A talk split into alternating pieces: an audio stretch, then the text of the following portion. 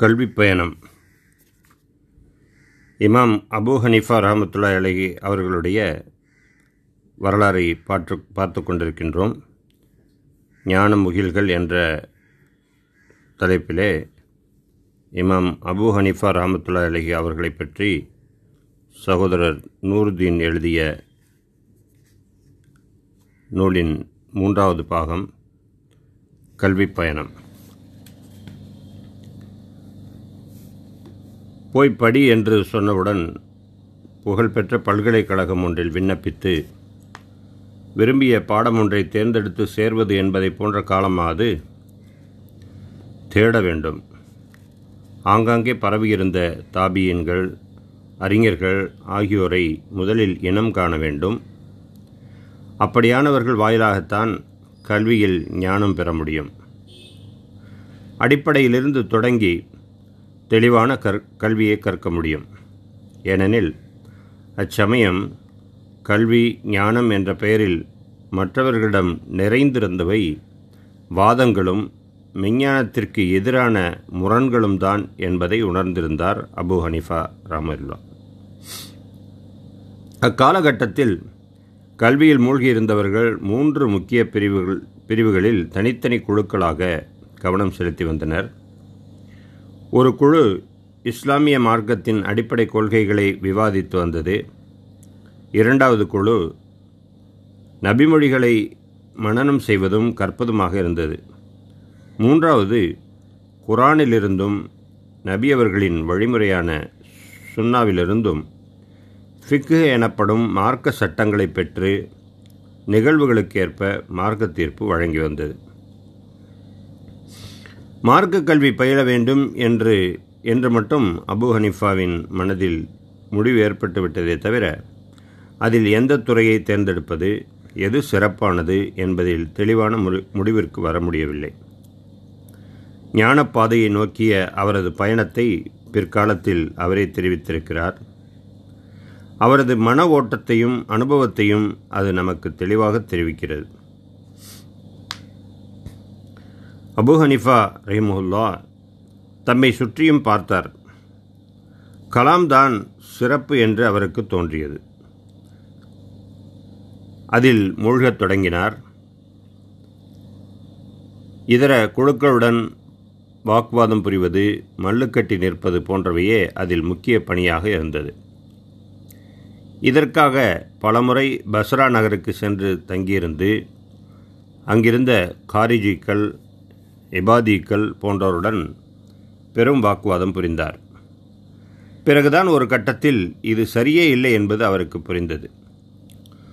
குரான் இறைவனால் உருவாக்கப்பட்டது என்ற கருதி கொண்டு வாக்குவாதத்திலும் விவாதப் போரிலும் ஈடுபட்டிருந்த கலாம் கொள்கையாளர்களை ஊன்றி கவனித்தார். நமக்கு முன் வாழ்ந்த மேன்மையாளர்கள் இறை நம்பிக்கையாளர்களின் வழிமுறை இதுவாக இருந்ததில்லையே. வாக்குவாதம் புரியும் இவர்களின் இதயம் இறுகிப்போய் தோல் தடினமாகி விடுகிறது விவாதம் என்ற பெயரில் அல்லாவின் அருள்மறையுடன் நபியவர்களின் சுண்ணாவுடன் சலஃபுகளின் வழிமுறையுடனும் தாங்கள் மோத நேரிடுவதை குறித்து இவர்கள் வருந்துவதில்லை. இவர்களிடம் மதிநுட்பமும் இல்லை இரையச்சமும் இல்லை.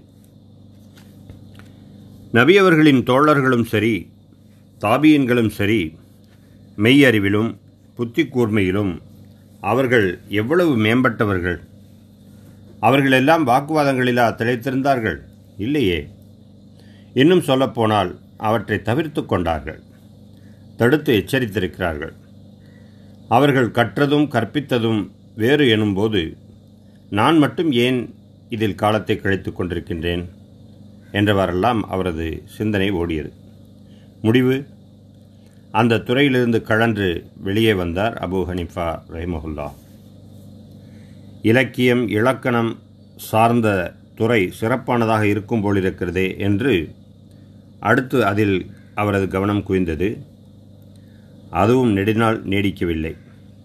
சில காலம்தான். இத்துறையில் அடையும் முய முதிர்ச்சி எதில் போய் முடியும்?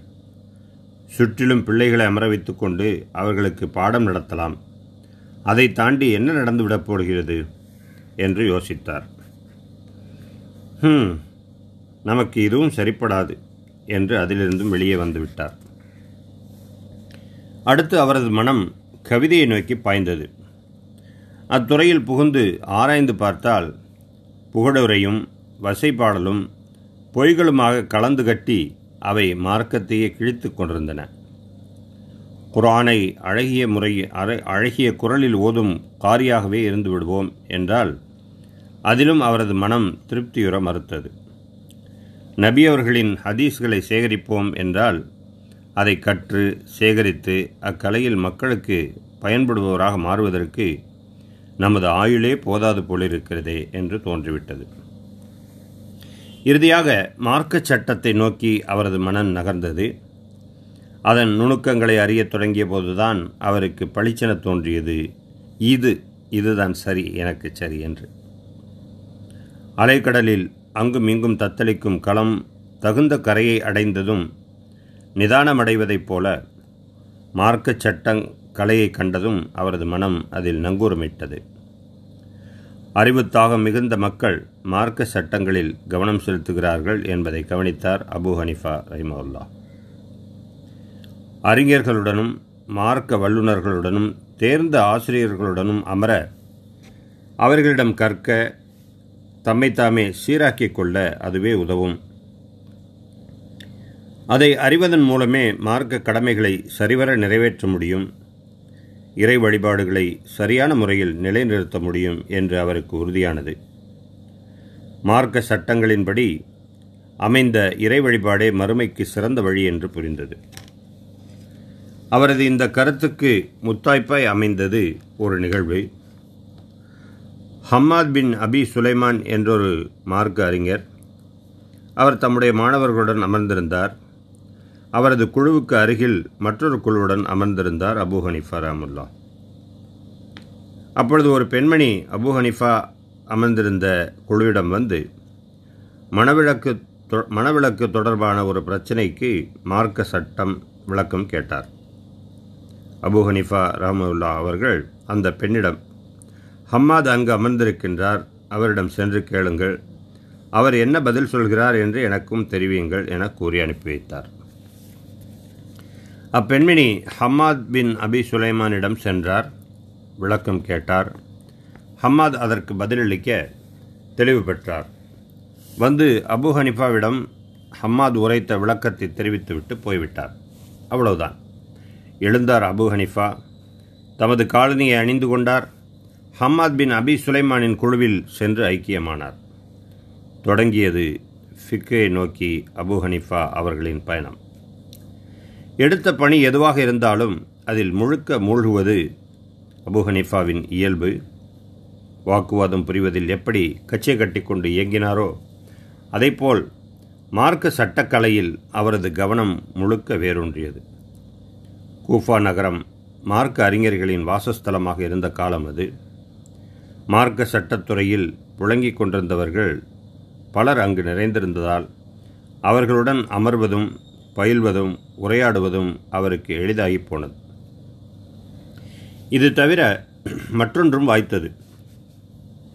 அதிகம் அதிகம் ஹஜ் பயணம் மேற்கொண்டவர் அபு ஹனிஃபா ரஹமவுல்லா அச்சமயங்களில் மக்காவிலும் மதினாவிலும் தாம் சந்திக்கும் மார்க்க அறிஞர்களிடமும் தாபீன்களிடமும் ஹதீஸ்களை கற்பதும் மார்க்க சட்டங்களை விவாதிப்பதும் அவர்களுடைய கல்வி முறையை பயில்வதுமாக அந்த பயணங்களையும் தம்முடைய ஞான தேடலுக்கான வாய்ப்பாக ஆக்கி கொண்டார். கூஃபா நகரிலும் மக்கா மதினாவிலும் மார்க்க சட்ட பாட வகை பலவாறாக குவிந்திருந்தது. அவற்றுள் முக்கிய வகையான மார்க்க சட்ட கலையை தெளிவாக அறிந்து கொள்வது அபு ஹனிஃபாவின் இலக்காயிற்று. முதலாவது உமர் ரலியல்லான் அவர்கள் ஃபிக்கு இதை இப்னு உமரின் சேவகராக இருந்த நாஃபி என்பவரிடமிருந்து பயின்றார். இரண்டாவது அலிர் அலிலான்கு அவர்களின் ஃபிக்கு. மூன்றாவது அப்துல்லா இப்னு மசூத் அலிலான்கு அவர்களின் ஃபிக்கு. நான்காவது இப்னு அப்பாஸ் அவர்களின் குரான் ஞானம். இதை அத்தாபின் அபி ரபியா என்பவரிடம் மக்காவில் பயின்றார். அதற்கு சான்றாக அவரே ஒரு முறை கூறியிருக்கிறார். உமர் அலிலான்கு அவர்களின் மார்க்க சட்ட வடிவம் அலிர் அலிலான்கு அவர்களின் மார்க்க சட்ட வடிவம் அப்துல்லா இப்னு மசூத் அலிலான்கு அவர்களின் மார்க்க சட்ட வடிவம் இப்னு அப்பாஸ் ரலிலான் அவர்களின் மார்க்க சட்ட வடிவம் ஆகியவற்றை அவர்களுடைய தோழர்களிடமிருந்து நான் கற்றுள்ளேன். இவை தவிர நபியவர்களின் வழித்தோன்றல்களில் சயீது இப்னு அலி ரலியல்லா Saeed bin Ali Muhammad al Baqir Abdullah இப்னுல் ஹசன் ஆகியோரிடமும் பயின்றிருக்கின்றார். சயீது இப்னு அலியின் விரிவான ஞானத்தை புகழ்ந்து நான் சயீது இப்னு அலியையும் அவர் குடும்பத்தின் மற்ற உறுப்பினர்களையும் சந்தித்திருக்கிறேன். அவரது காலத்தைச் சேர்ந்த அறிஞர்களில் சயீது இப்னு அலியை விட மேன்மையானவரை நான் கண்டதில்லை. ஐயங்களுக்கான பதில்களை அவரைப் போல் யாரும் உடனடியாக அறிந்திருக்கவில்லை. அவரைப் போல் வேறெரு வேறு எவரும் தெளிவான விளக்கம் அளித்ததில்லை. அவருக்கு இணையானவர் இருந்ததில்லை என்று கூறியிருக்கின்றார். இப்படியாக பல அறிஞர்களிடம் பயின்றாலும் அவருக்கு முதன்மையான ஆசிரியர் ஹம்மாத் இபினு அபி சுலைமான். கற்றார் பயின்றார் என்றதும் மூன்று ஆண்டுகள் இளங்கலை பட்டம் அடுத்து இரண்டு ஆண்டுகள் முதுகலை பட்டம் முனைவர் பட்டம் என்பது போலன்றி அபு ஹனிஃபா அவர்களின் வாழ்நாளின் பெரும்பகுதி கல்வியிலேயே கழிந்தது. பதினெட்டு ஆண்டுகள் ஹம்மாதிடம் நெருக்கமாக இணைந்திருந்து கற்றிருக்கிறார். இந்த பகுதி ஞானமுகில்கள் ஒன் என்ற தலைப்பில் இமாம் அபு ஹனிஃபா ராமத்துல்லா அலை அவர்களை பற்றி சகோதரர் நூருதீன் அவர்கள் எழுதிய நூலின் மூன்றாம் பாகம் இது.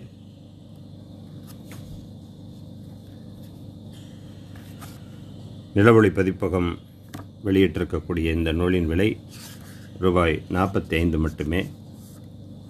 இமாம் அபு ஹனிஃபா ரஹமுல்லா அவர்களுடைய வாழ்க்கையை தெரிந்து கொள்ள இந்த நூலை வாசித்து அறிவோம்.